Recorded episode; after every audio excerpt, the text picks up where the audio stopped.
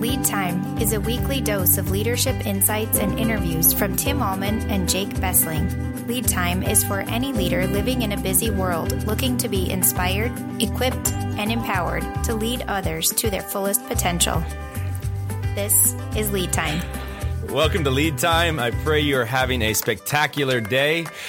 We are in Gilbert, Arizona in March, and it is beautiful here. I pray that the beauty of Jesus is resonating in your hearts in powerful ways as you sit back and actually lean in rather than sit back. We want you to lean in today to what Jesus has in store for us. Today we're talking about human desires and passions, the human liturgies or rhythms that either elevate our desires and loves connected to what God desires, Jake, or conversely elevates our desires and loves for what we, our flesh and this world says that we ought to desire. So my name is Tim Allman, here with Jacob Bessling. So Jacob, as we talk about this, brother, human desires, think back to just your morning routine today.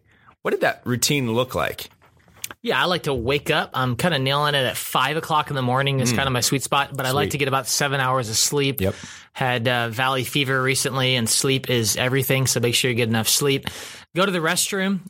As I get older, the bladder is, you know, a little tougher. Are you talking when you wake up in the morning? Yeah, this is what you do right away. That's right away. Yeah, I wake up, go to the bathroom, go downstairs. And my place to do my morning rhythm is actually a rocking chair, and so I love to sit in a rocking chair. I'm kind of an old soul in that way. I just grew up rocking my kids, and so sit there. And I open up the Bible and read one psalm per day for the whole week. Read the same psalm that week. And so I'm in Psalm 119 right now and meditate on that. Try to make space to not do but be with God and have some silent time. And then do some push-ups. I do 30 of them, and I count in Spanish because I know a little bit of Spanish, so I want to try to keep up that every day, just a little bit of counting in Spanish. And then about 3 times a week, I'll move into a 10-minute to a little longer run. It depends on the day. You're working toward a marathon? Working toward a marathon on October, and so that'll kick in June, and those morning rhythms will get even most important that I have a habit down so that I am able to do all of that at the same time and adjust a little bit here or there. And yeah, drink a lot of water during the time. I now have found it helpful to take a water bottle with me and have that throughout the day. Throughout the day, a blue water bottle, 40 ounces. So try to get 40 ounces in before about 9 o'clock or so. Is that about right? Yeah. Yeah. Good. Yeah. And so it's starting to become kind of second nature. This is what I do. And if I don't do it, it's kind of off. And it's just, this is how you do the morning. So you're kind of mindless in a sense. Yeah. Yeah. You just start placing like the water bottle next to the coffee area at night so that you know it's going to be there in the morning. And then you just kind of wake up, you get that, you know, kind of train myself to do some of those rhythms first, and then you get the coffee. The reason those, and we're going to use this phrase rather than maybe habits or even rhythms, but liturgies are so important. I've never heard that until we read some stuff on this, that it would be a liturgy. That it would be a liturgy, a daily invitation to encounter God, to be restored. We're going to talk about a lot of that today. And the reason you want these liturgies in your world is to give your brain a break. Because think about in the morning, I don't know about you, because I write a lot in the morning. That is when my mind is the most awake, alive. I've got my body going. And so these habits, hopefully they're healthy habits or liturgies, give me more creative space to offer my best. Isn't that true? It's so true. Yeah. I find that. Yeah, before about 10 a.m. is the best time to write as well. So making that space, making that habit, and before you know it, it's second nature. Yeah, so you got a pretty solid early morning habit there, brother. You but do think too, bro. Think about some other places maybe in our world, and maybe our listeners are leaning into some of their unhealthy habits that compete with their healthy liturgies. Maybe it's scrolling on Facebook or Instagram, and you do that for like over an hour when you knew you were supposed to be getting a work project done. Focus. Squirrel. Focus. Yeah, exactly. Maybe it's binge watching Lost or some other amazing show. Maybe it's mindlessly getting on Amazon and buying things that maybe you don't need. Now, let's be honest. We all have these competing liturgies. We're going to use this language as well, and loves or desires in life.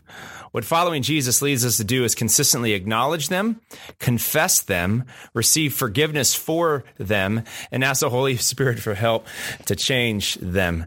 This sets up our theme for today, because often these liturgies are so ingrained in who we are that we can't even acknowledge these competing liturgies until someone lovingly, God willing, points them out to us and then gives us a larger vision for the healthy liturgies that could norm our days. Excellent. So today we'd like to give you 5 tips for learning to read and overcome the liturgies of this world. So to read them, understand them, and overcome the liturgies of this world.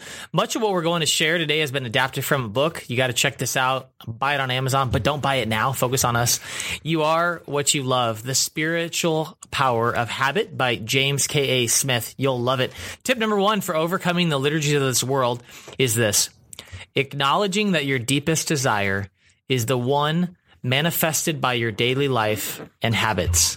All right, I'll say that again. It's acknowledging that your deepest desire is the one manifested by your daily life and habits. I mean, Jesus calls us to not just be hearers of the word, but doers of the word. Our doing is meant to be habitual. Yep. Yet this is a struggle, isn't it? I mean, you can acknowledge that. We acknowledge with Paul as he struggled in Romans chapter 7. He records in the Bible in Romans, the good we desire and want to do is the exact opposite of what I keep on doing. I had other words for that, but what we don't want to do is exactly what we end up doing. We had good intentions, but intentions are really tough, as you know, to bring execution. I mean, who will save us from these uncontrolled desires? But thanks be to God, Paul says, that through Jesus, he came, he died, he rose, and he gives us now new life, this gift of salvation and forgiveness. And so you are a new creation in Christ today, and the Spirit then helps us have better liturgies in our life if we're open to them. Yet the transformational process, it does take time, of course, especially when the liturgy of this world are so strong. I mean, they're pressing in on you everywhere you look, everything you see, every device that you're on. For example, I mean, we could talk about sacrificial generosity toward the mission of God. And we do a lot. Yeah, here at Christian. I mean, It's rooted in Scripture. And we talk, and people, they kind of like nod their head and agree. And they actually do. Agree. I believe many people, when confronted with what God says about his resources, I mean, we want to be more generous, but yet, why does the generosity rate for most churches grow? Well, that doesn't grow. It goes slowly and incrementally down sometimes, or it just barely incrementally rises. Wouldn't it be cool if it was exponential growth just instantly after you preach that sermon? Many people may go home, put aside the word after you preach that sermon on generosity, and succumb to what is right in front of them. They succumb to the rival liturgies of fear, of, man, I want to do that, but I got to have enough in the 401k. I got to have enough in the Roth. I got to have enough in the savings, or I can't even do this because I'm in over my head with debt. Maybe rationalizing how I just can't even trust this church, or maybe they need to speak to their financial advisor about ways to be more generous, but they never act to set up that appointment. It's so sad. Here's just one example. We could go off of this. We go off on this topic of forgiveness. Jesus forgives. We yearn to forgive, but we go home after hearing the word and still harbor the grudge against the person we should forgive. Oh, and we've not even touched on the liturgy of pornography, sexual sin. We could go on for that. But Christian, as we start this podcast, be honest and confess that our deepest desires are what are manifested in our daily life and habit. It just keeps happening. That's point number 1. Yeah. Powerful stuff there, Jake. Thanks so much for sharing. Tip 2 for reading liturgies in this world is realizing that love is like our second nature. Love has the power. I love what the Apostle Paul says, First Corinthians, right? The greatest of these is love. You can understand everything else, but our hearts are called to be directed. Our love directs and propels us. Love is under the radar of conscious awareness. It's kind of like breathing and blinking. And when we're using love here, we're not necessarily saying just love after the things of God, but just our love, also known as our desires for the things of this world. Therefore, our culture practices, as Jen really just mentioned, liturgies that we do not do. You got to write this down. If there's one thing to write down, is liturgies are not something that you do. Liturgies are done to you. Not something you do, but they're done to you. Yeah, think on that. In a world of doing, I think it's right. Do all this, but it's going to be done to you. So stats back it up. Human beings are not thinking things that are always on, who think through every action and make conscious decisions before ever doing anything. Stats have shown that 95% of what we do daily is habitual. For example, think about driving to work today. It's pretty much autopilot. So you can hopefully set a liturgy of talking to your kids. That's great space if you're a parent for engaging your kids. You can listen, you could sing, you could strategize. A fun little side note is I never learned, Jake, to drive an automatic stick. It was too uncomfortable. Did you learn this? I feel once like with an ex-girlfriend, so it's kind of like a partial memory, you know? Man. You know what I'm saying? I couldn't learn it, so and since I didn't get the kind of feedback loop, the positivity of it, I didn't do it. I became frustrated. So human beings do not deliberate, and then they do. We have well-patterned loves, liturgies, that lead to habits that inform 95% of what we do daily. So think about discipleship in the church. If people were simply brains on a stick, then all we would care about would be content generation. We'd think, and sometimes we actually think this in the church, if only we fill people's minds with great content, then everything else will fall into place. Newsflash, leader. This is what the church has done for generations, especially since the Enlightenment, and we've struggled to see substantial life change. Why? We've content programmed everything and forgotten the human element of mentors who lovingly challenge our liturgies and offer us better ones. Isn't that powerful? We've missed, in essence, often disciple. If it's just about program, step one, step two, step three, rather than life on life, we are missing the fact that we're holistic beings, and a lot of what we do is unconscious or subconscious. Want to speak to that at all, brother? Yeah. Who are you inviting into your world to keep you accountable, to kind of point out those liturgies? I was talking to Nicolette, my wife, the other day, and she had a wonderful Bible study time with Rachel, our intern deaconess, and learned a lot about some theology stuff. And then they were talking about sin, you know, and how it's hard. Like, do you point out people's sin? And a lot of the women are like, I would never go to my even closest friend and say, hey, you've done this wrong thing. We need to talk about this. And I was like, dude, guys, we do this all the time. We just say, hey, you know, what's up with that? You know, exactly. And point it out. And then maybe we hit each other around verbally or physically. And then we have a beer together. And so just acknowledging some differences between men and women. But yet the Bible calls us to, you know, invite people in. It all starts with you inviting them in. Tim, you can hold me accountable to anything in my life. And so me saying that to him and him to me, we've opened up this door that has rights into our life. And so make that... As we say that, make sure you actually go to someone and say that to them. I want you to point out things in my life you might see because I trust you. I give and you got to be able to trust them. Give them permission. I give you permission to speak into my life. How infrequently our conversations are so stinking surface level. From the top of our nation, I mean, who in the toppest offices of our nation also have that? Yeah. If we all had this accountability, say, man, advisors, my stuff stinks. So we need help. And in the early church, this is what they set up. This was the rhythm of having church fathers who helped establish spiritual liturgies for their followers. These healthy spiritual disciplines needed to become habits, and this took time. This required mentoring and letting other people into your world to challenge. And here's a beautiful thing. They actually set a rhythm. This is spiritual fathers, monastic fathers, of deep prayer. We've been talking about this a lot lately, Jake, of silence, recognizing the hours of the day set aside for prayer and God's word. Wouldn't it be cool if the 21st century church was a place, and you can still be very Protestant, evangelical, and still go back. This isn't Catholic. I guess it is in a sense, right? It's universal. We need time set apart to encounter God in his word, in prayer. So imagine if the church, God's people, started to become this disciplined, liturgied way. This is the way we led throughout all of our day. So tip number 2 for reading worldly liturgies is realizing that love is like our second nature, and that love can be pointed toward the things of God. And if it's not, hopefully we got a mentor that repositions it back to the way of Jesus. This is so good. Tip number 3 for overcoming the liturgies of this world. Ask Jesus for help to develop your adaptive unconscious. If you're following along in the, you could check out in the book, page 33, 34, there's only 5% of what we daily do is based on conscious, deliberate choice. That's crazy. 5%. 95% is not. So the rest of our behaviors, the 95%, are below the surface. Wow, that's crazy. Governed by all sorts of learned, yet now unconscious ways of intending and navigating the world. You're out there making decisions and you're like, I'm ordering my day.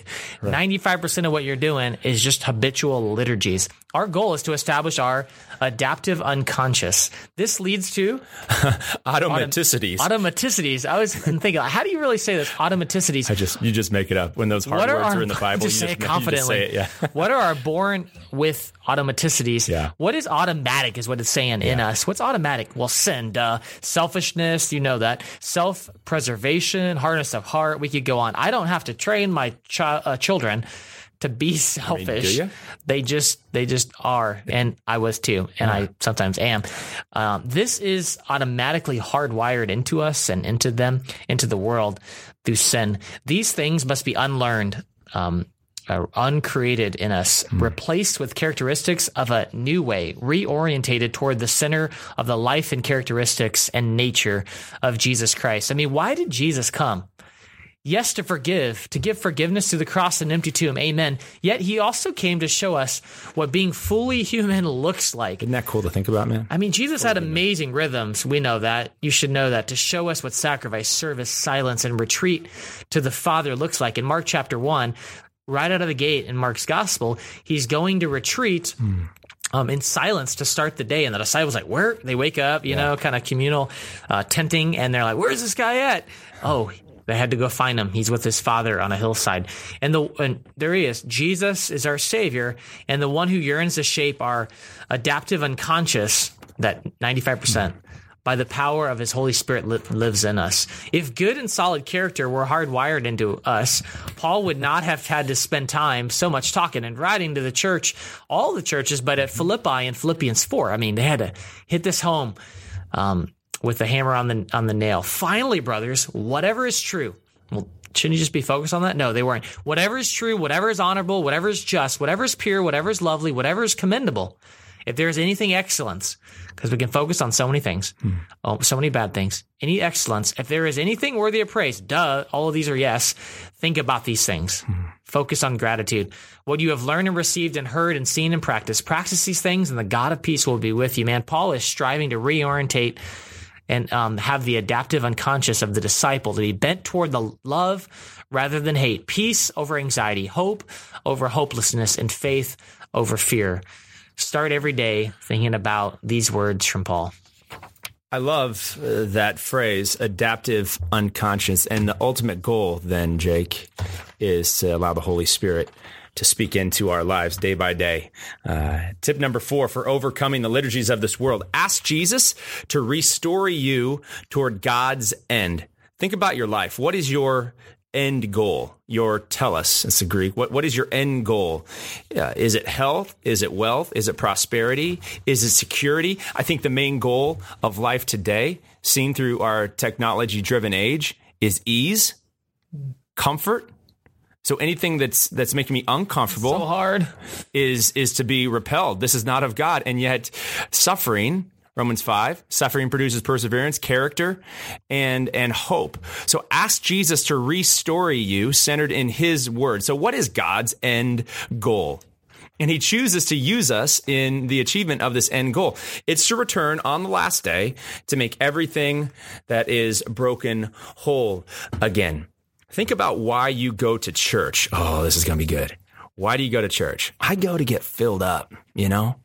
I hope, Jake, you better bring a good message this week because I'm dependent on... That was kind of average, man. You. I'm not sure about that. Maybe others of you go to get God off your back. Or your spouse. Right. And maybe you think, you know, I've heard this numerous times. We've been away from the church, but now we're 30, early 30s. We had some kids. So it's good for the kids. Huh. Why does Jesus want you to go to church? Here's the big why for Jesus. He yearns for you to be restored. you get to be recentered out of your own selfish story that the world promotes. Maybe it's a story of ease, comfort, and instead be recentered in God's story of comfort found solely in him, and then a desire to be uncomfortable to bring the gospel to as many people as possible, instead of being selfish, to be selfless. So this is why the liturgy in the church, historic liturgy, we can trace this back to even the early church. They were starting to establish a rhythm to center them in God's story, centered in Jesus. So that is how the liturgy goes. So think about right up front. You enter in and you receive the invocation. It is calling you to remember God's promise to you in the waters of baptism. You are my child. In the name of the Father, Son, and Holy Spirit, my name has been placed on you. That's a great way to start the story. So you're restoried back to your baptism, and then you're restoried in the confession and absolution. The story goes that you're a sinner, and you acknowledge that sin, and then your sinfulness is restoried to the cross and empty tomb.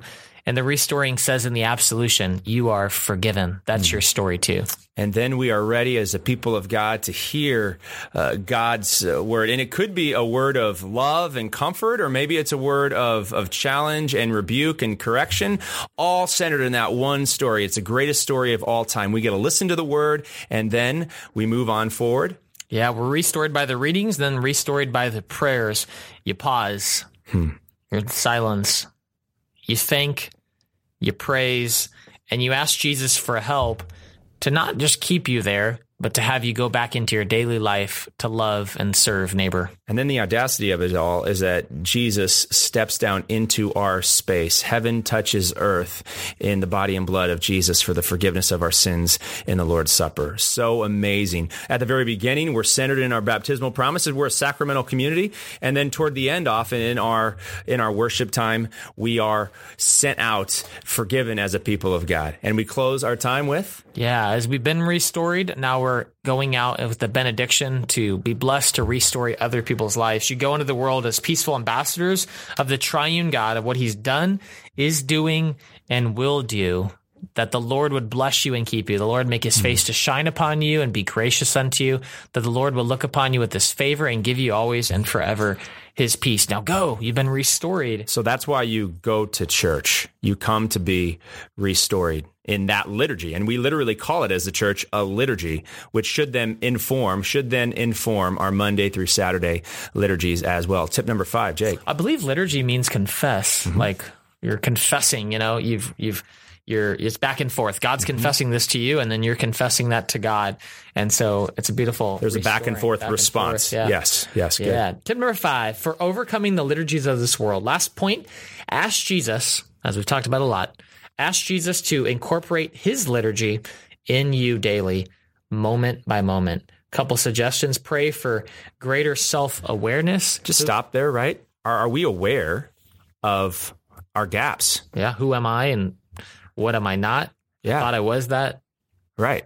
We need to spend more time on self-awareness. And last week, we talked about that an awful lot. If you haven't listened to Change and Conflict, go back and listen to episode number 2 on that Change and Conflict series, all about self-awareness and conflict. Ask Jesus to incorporate his liturgy in your life, and we recognize that you're a work in progress. Yeah. It's not going to all happen in one day, but find that accountability partner and start with analyzing the liturgies that start and end your day, and think about what you've been thinking about throughout the day and how God can restore them. And then look at the world through the lenses of liturgy and see where are these different false liturgies that the world, your flesh, your sin, and even the devil are throwing at you, because they are having rival liturgies throwing at you, and then continue to end your day with gratitude. Ask God to restore your life. That's great. You know, after you listen to a, 20, 30, 40 minute podcast, I'm sure you're consuming some other good podcasts. I think it's always a good exercise to say, what is the one thing?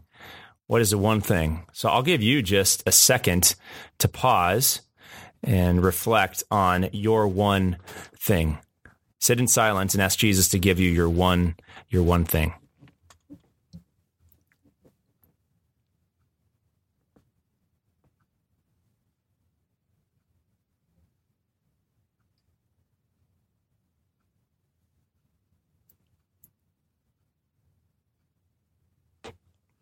I can't take it.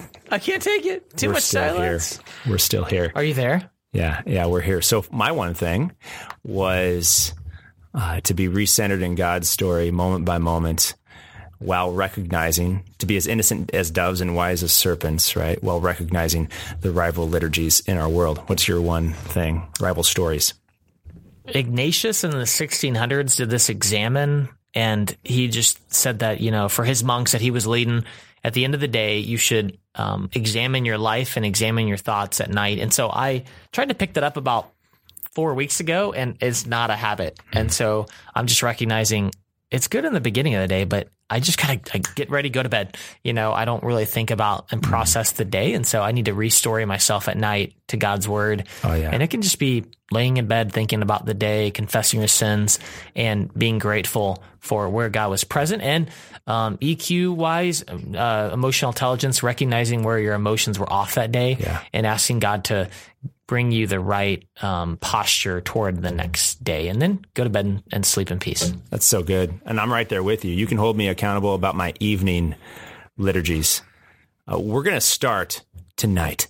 Tonight's the night. The night. Actually, as we're recording this is Ash Wednesday, and it's an opportunity to both put some things away and to, this is what we're going to put away, is we're going to put out the phones from our bedroom. You know, I can find another way to wake up in the morning, even though I love that delightful alarm. They used to have these things called alarm clocks, that you couldn't interact with. It's so nasty, that noise, you know what I'm saying, to wake up to that. That's the point. So anyway, I want to be woken up gently. Regardless of all of that, I'm going to take the phone up and out of the room to spend that time reflecting on where Jesus was in my day and where I kind of got in the way of God's story all around me. What a joy to have you on Lead Time. If you like what you hear, please share it. Sharing is caring, Jake. Sharing is caring.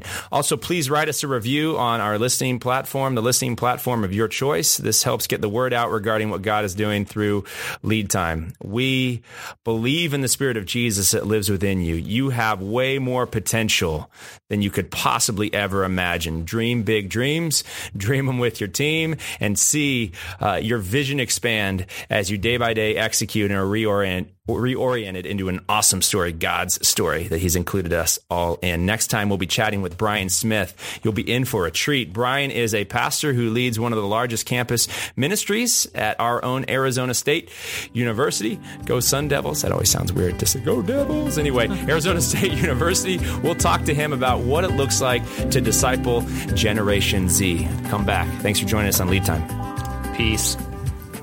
You have been listening to Lead Time with Tim and Jake. Please subscribe at cglchurch.org/leadtime. Thanks for listening. Tune in next Monday for another episode.